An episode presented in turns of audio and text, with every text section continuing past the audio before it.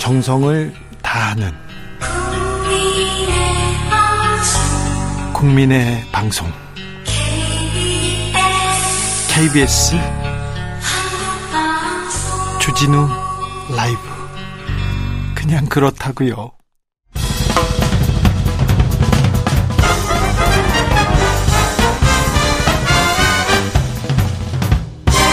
훅 인터뷰 모두를 위한 모두를 향한 모두의 궁금증 훅 인터뷰 이태원 10월 29일 12구 참사 발생 열하루째입니다.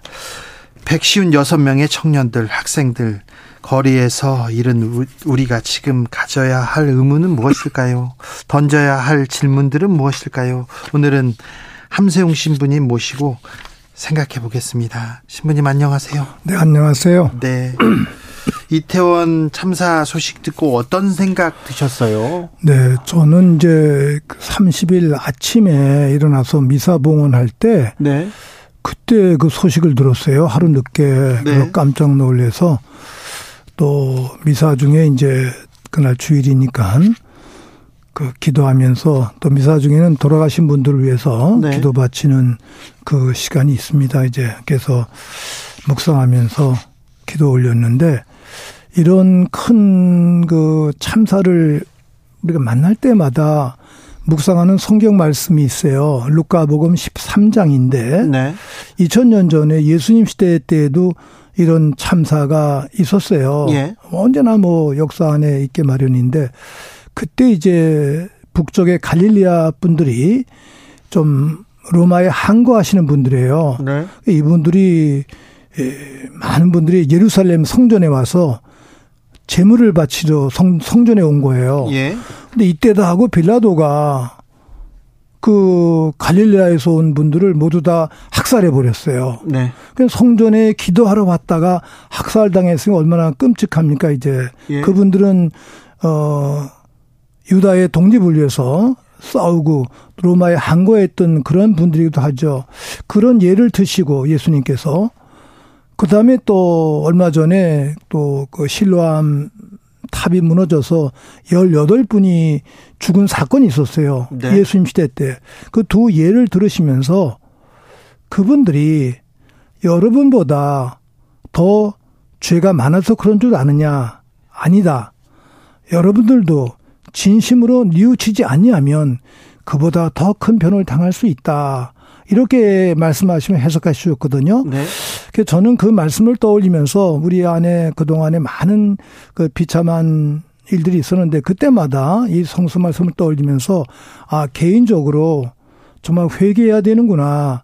뉘우쳐야 되는구나. 네. 내가 하느님과 이웃과 역사 앞에 어떤 삶을 살았었는가. 진정한 회개, 성찰, 반성.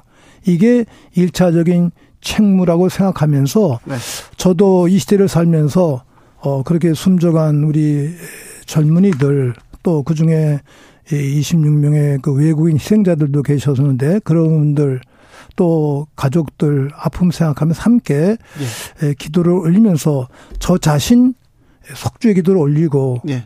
또 우리 주변에 있는 분들 특별히 대통령을 비롯한 그 공동선을 실천해야 할 그분들의 네. 회개를 네.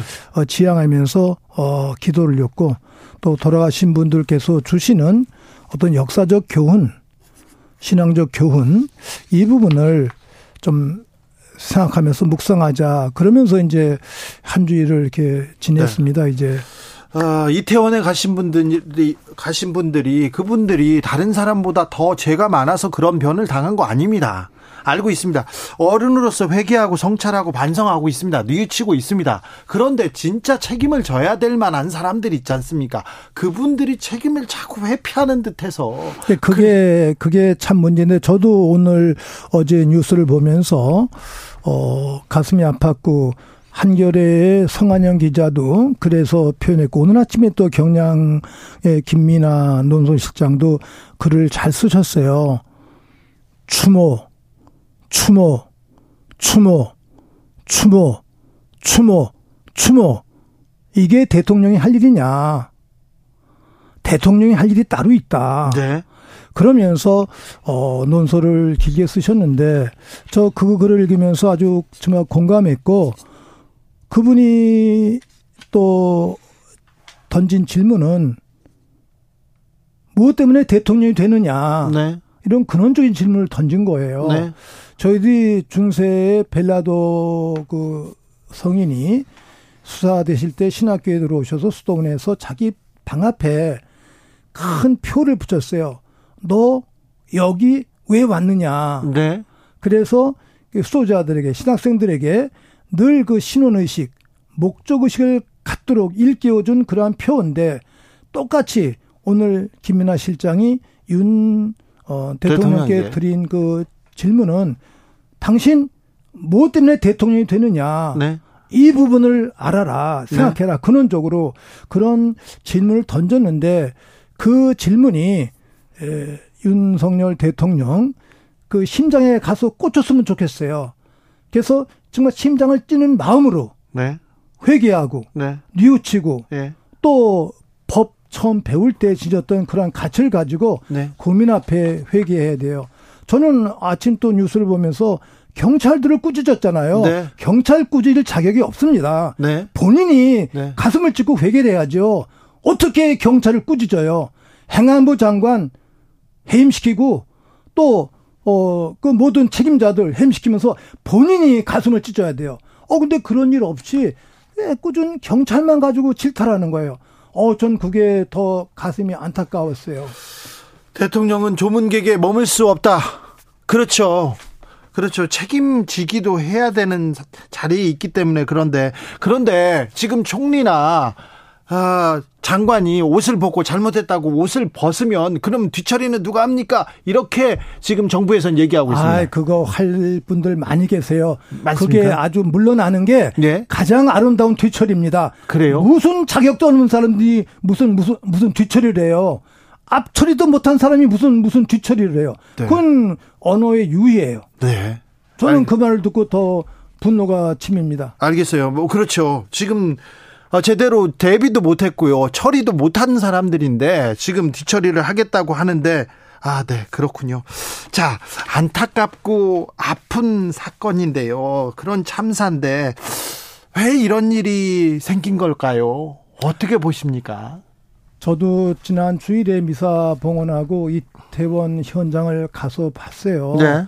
앞에서 보고 또 차려놓은 그 자리에서 이제 향도 피우고 기도도 올리고 또 옆길 가서도 보고 그랬는데 뭐 모든 외국 신문이 그렇게 보도를 했습니다만 있을 수 없는 사건. 네. 또 있어서 물론 안 될 사건인데 아 이거는 상식적으로 도저히 납득이 안 된다는 거예요. 예. 그러면서 또 주변에 이제 우리 문인들 몇 분 전에 며칠 전에 만나 뵀더니 우리 그동안에 뭐 IT 강국이다 또 문화 강국이다. 또 젊은이들 문화적으로 영화, 예술로 또 젊은이들 노래로 전 세계를 움직이지 않았습니까? 네.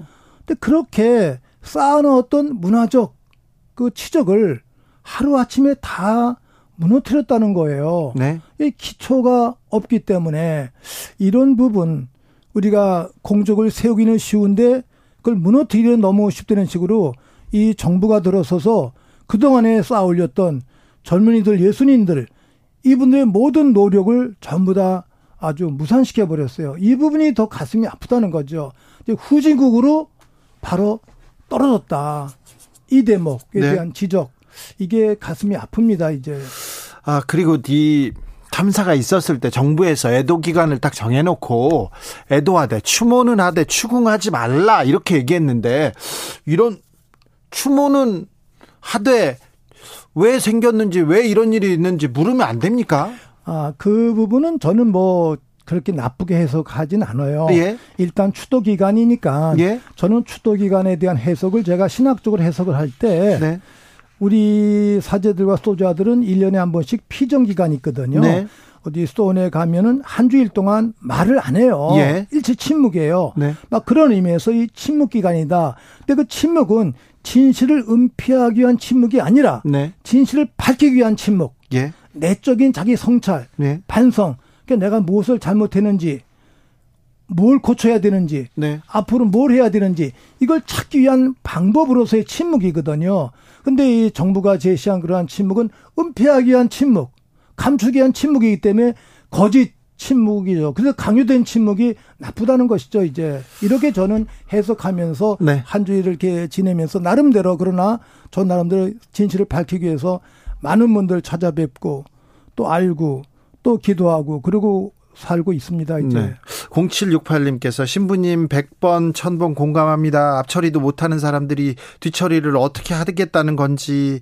그런데요, 왜 국가, 공권력은 항상 항상 있어야 될 때는 없고요. 참사가 끝난 다음에 이렇게 출동하고 그때 나타나서 뭘 하겠다고 하는 건지 참.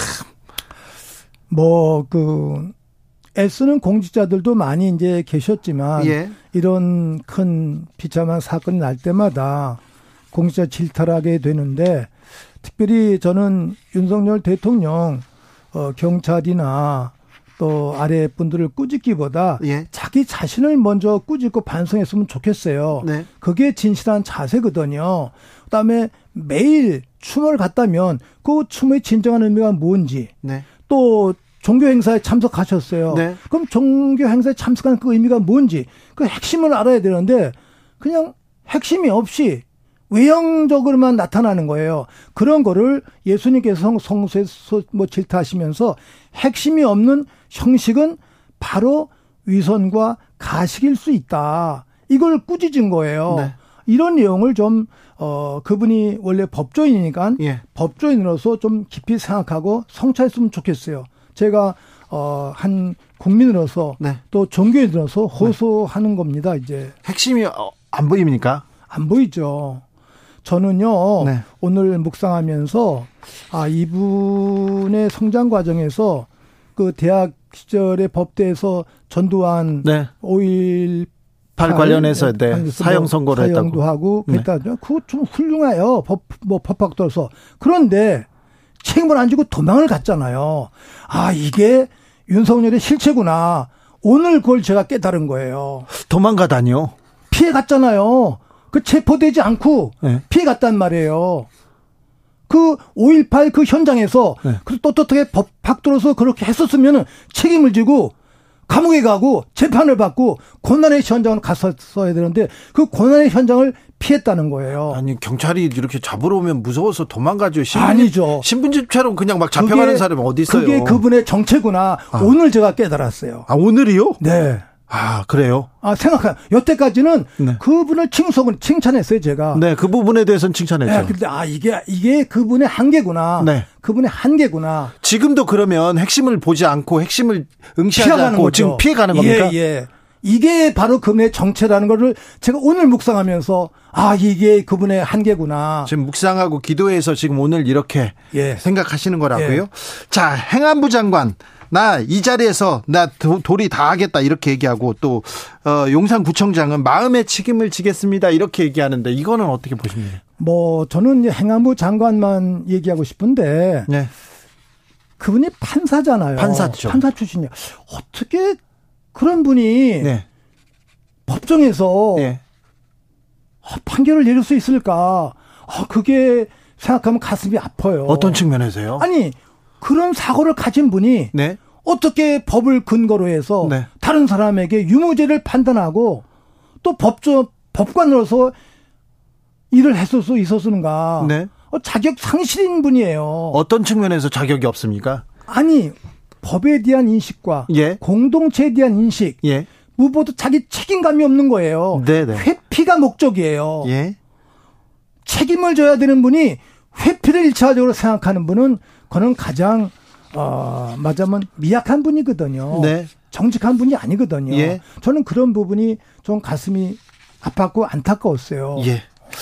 아, 지금처럼요님께서 주 기자님 사랑하는 함세웅 신부님 어려운 걸음 해주셔서 고맙습니다. 12구 참사로 떠난 이들을 위해서 자주 기도 드리고 있습니다. 신부님, 아, 남겨진 가족, 친구들을 위해서 기도해 주세요. 아직도 눈물이 납니다. 이렇게 얘기하는데요. 어, 국민들이 이 참사의 충격에서 벗어나지 못하는 것 같아요. 이 정치권이나 책임 있는 사람들이 이 문제를 해결하는 것이 보이지 않아서 더 답답해요, 더 힘들어요, 이런 분들이 많습니다. 어떻게 해야 됩니까? 개인적인 차원에서는 네. 저희들이 이제 저는 그리스도인으로서 십자가 예수님에 대한 묵상을 어, 깊이 해야 된다라고 권해드리고 싶은 것이죠. 네. 어, 이 세상에서 정말 억울하고 비참한이 너무너무 많은데 가장 큰 일을 당하신 당사자가 예수님이시거든요. 네. 전능하신 분 하느님의 아들이신데 억울하게 죄 없이 재판받고 사형을 당하셨어요. 예. 그래서 그 예수님에게서 배울 수 있는 교훈은 우리가 아무리 큰 아픔이 있다 하더라도 아 하느님의 아들 예수님도 고통을 당하셨는데 나도 그 고통이 함께하는 것이구나. 이 고통의 의미가 없는 것이 아니라 누군가의 정화, 세상의 구원을 위한 의미가 있다라는 그러한 의미로서 우리가 접근할 수 있지 않을까. 이렇게 저희들이 이제 신학적으로 해석하면 기도를 하고 예. 두 번째는 사회적인 측면에서 그러니까 정치적인 의미가 되겠죠. 이 불의한 재판, 권력의 남용에 의해서 뭐 희생되신 분들, 예수님께서도 불의한 종교 재판, 불의한 정치 재판에 의해서 희생이 되셨어요. 네. 그래서 십자가 예수님의 그 메시지는 네. 모든 나라, 모든 정치인들, 모든 사람들에게 야, 더 이상 불의한 재판, 불의한 어, 법 집행, 나와 같은 불의한 사형수가 있어서는 안 된다. 네. 이것으로 마감이다 라고 늘 가르쳐 주시는 것 십자가의 교훈인 것 같아요. 개인적인 차원 또 공동체 촌 차원에서 묵상하면서 우리가 어려울 때, 아, 하느님의 아들과 내가 같은 고난의 그 현장에 살고 있구나. 네. 그랬을 때 내 고난에 대한 어떤 의미를, 구원적 의미를 찾을 수 있지 않을까 이러면서 함께 묵상을 하고 있습니다, 이제. 음, 네. 아, 논란이 있는데 이건 논란과 별개로 이번에 그 분향소 합동 조문소가 있었는데요. 희생자 명단도 없고 영정도 없고 위패도 없고 예, 국화꽃만 있는 이 조문소는 어떻게 보셨어요? 그게 바로 거짓이죠. 진심이 없는 거짓인 거예요. 껍데기예요. 그게 아주 위선의 표본이 되는 것이죠. 왜요? 돌아가신 분에게 대한 합당한 예의를 해야 되거든요. 예, 예. 근데 조문에 근조도 안 붙이고 또 이것도 뭐 사고라고 쓰고 희생이란 말 안 하고 참사란 말 하지 않고 배도 없고 또 사진도 없고 네. 또 그분들의 명단도 발표하지 않고 이건 거짓 조문이죠. 그건 위선입니다, 위선. 아주 국가와 정부의 가장 큰 위선입니다. 이거는 제가 신앙인으로서 제가 질타합니다. 그래요? 네. 명단을 공개하고 네. 이 그분들한테 예를 좀 어, 그래야죠. 표해야 됩니까? 마땅한 의무죠. 그렇습니다. 단위의 의무입니다. 네. 그렇군요. 세월호 사건 때, 세월호 참사 때 너무나 많은 충격을 받았습니다. 그래서 조금 우리 아이들한테 좀 더 안전한 나라로 좀 더 나은 나라 이렇게 물려줘야 되는데 이렇게 생각했 하는 사람들이 많았는데 그때보다 우리가 좀 나아진 건가요? 저도 뉴스를 들을 때마다 그때 그 청년 학생들이 성장해서 지금 어 청년 나이가 되어서 또 이런 참사를 당한 의미, 8년 만에 일어났던 그런 참사 이야기 들으면서 어, 부끄럽기도 하고 아프고 죄송해요. 네. 근데 이게 에, 제가 신앙인으로서 우리 시대의 십자가구나. 우리가 짊어지고 가야 되겠구나. 그 세월호 희생의 그 큰 십자가. 또 2022년 이태원의 큰 민족의 십자가. 이게 에, 그동안에 정화되지 못한 분들의 정화를 위해서 네. 또 대통령을 비롯한 많은 정치인들의 회개를 위한 어떤 시대의 징표이겠구나. 이렇게 해, 전 사람도 해석하면서 기도를 올리고 있습니다, 이제. 네. 예수님께서도 그러셨어요. 2000년 전에는 지금처럼 일기예보가 확실하지 않으니까 하늘을 보면서 구름을 보면서 바람을 보면서 일기예보를 맞힌 거예요. 네. 그래서 이제 에, 남풍이 불으면 아 날씨가 덥겠구나 뭐 이러고 지중해에서 바람이 불으면 비, 구름이 끼겠구나 뭐 이렇게 일기예보를 했는데 예수님이 그때 하신 말씀이 여러분들 일기는 예측하면서 왜 시대의 징조는 알지 못하느냐. 네. 시대의 징조, 시대의 sign of the time, 시대의 징조. 그러니까 이 이태원 이 참사는 이 정부가 한계에 다다랐다라는 하늘이 보여주는 시대의 징표라는 것이죠. 한계에 다다랐습니까? 예, 한계에 다다랐죠. 정권 지금 출범한 지 6개월밖에 안 됐는데요. 아, 이게 이거는 있을 수 없는 일이 일어났잖아요. 네. 이거는 무슨 불가분의 사건이 아니라 이거 눈, 눈앞에 보이는 어떤 의미에서 이거는 직무유기와 함께 해야 할 일을 하지 아무 않으면서 생긴 간접 살인과 똑같은 내용이에요. 이거는 법적으로 그렇습니다, 이제. 자, 그러면 대통령은, 정부는 이 사태 어떻게 수습해야 됩니까? 있어서는 안 되는 일이 벌어졌어요. 한계 왔습니까? 조상들께 예. 말씀드리면서 본인이 양심에 손을 대고서 본인이 결정을 해야죠. 그렇습니까? 네. 아, 신부님. 대통령 출마할 때. 네. 늘 얘기했던 공정과 상식이라는 그 단어를 놓고서 네. 놓고서 성찰해야죠. 네. 저 별, 별이 참사 희생자들은 별이 되었겠죠. 좋은데 잘 갔겠죠. 이게 네. 절대 어, 의미가 없다거나 뭐뭐 뭐 그냥 그렇지 않겠죠. 네, 저희들은 뭐 이제 돌아가신 모든 지금 11월이 네. 돌아가신 분들을 위해서 기도 바치는 달이에요. 네. 그래서 돌아가신 모든 분들의 영원한 안식을 위해서 기도하고 혹시 부족한 분은 조금 이제 돌아가셔서 시련을 겪으실 수도 있지만 살아있는 사람 돌아가신 분들이 영적으로 하나가 네. 된다. 그래서 모든 성인의 통공 공로가 통한다는 그러한 신앙 고백이 있습니다. 예. 그러한 그분들의 구원과 영복을 확신하면서 기도 올립니다. 의미가 없는 그런 죽음은 아니겠죠. 네, 물론이죠. 그렇죠. 네, 네 다 별이 아, 윤미숙님께서도 희생자들 별이 되어서 지켜보길 바랍니다. 진상 규명도 잘 되고 사태도 잘 해결되리라고 기대하고 믿습니다. 이렇게 얘기합니다. K837님께서 핵심이 없는 형식, 핵심이 없는 사과는 이선각 가식이다. 신부님 이 말씀 가슴에 와닿습니다. 이렇게 얘기합니다.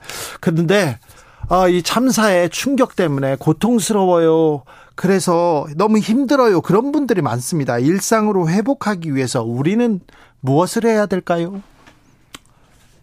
제 생각에는 어 우리 선조들 순국 선녀들 일제 시대 때 나라를 찾기 위해서 아주 상상할 수 없는 고문을 당하셨어요. 네. 고난을 당하셨고 그러한 식의 선조들의 삶, 또 우리 남북 저 동족 그 이 싸운 6.25의 전쟁의 상흔 속에서 다쳤던 아픔, 우리가 가장 어려웠을 그 어, 선조들 네. 부모 세대의 그 아픔을 생각하면서 아 이게 아프지만 여기서 머물면 안 된다. 이걸 딛고 넘어서자.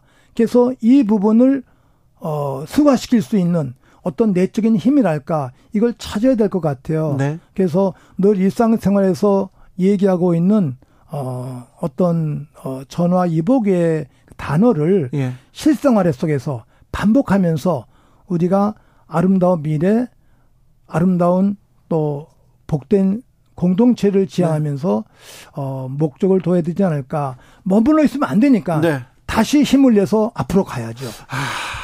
이 그 희생을 생각하면 여기서 머물면 안 되고 다시 뛰어야 되는데 다시 조금 힘을 차려야 되는데 그런데 힘이 안 납니다. 어떻게 해야 됩니까? 그러면 그건 각자 각자 네. 자리에서 네. 네, 뭐 가장 좋은 건 이제 눈 감고 복식 호흡하는 거, 네. 내적인 다짐. 네. 뭐 저희들의 경우에는 이제 물론 기도가 되겠습니다만 네. 어 신앙이 다르신 분들의 경우에는 역시 자기 체면, 네. 자기 다짐, 내적인 결심 내공을 다지는 네. 이러한 자세가 어, 자기 자신의 건강을 위해서도 네. 또 공동체 건강을 위해서도 가장 아름다운 방법이라고 생각을 합니다. 네, 이 희생이 이 참사의 희생이 헛되지 않겠죠. 네. 네.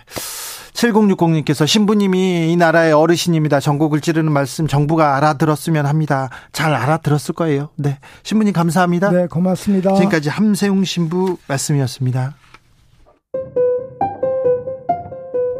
정치 피로, 사건 사고로 인한 피로, 고달픈 일상에서 오는 피로. 오늘 시사하셨습니까? 경험해 보세요. 들은 날과 안 들은 날의 차이. 여러분의 피로를 날려줄 저녁 한 끼 시사 추진우 라이브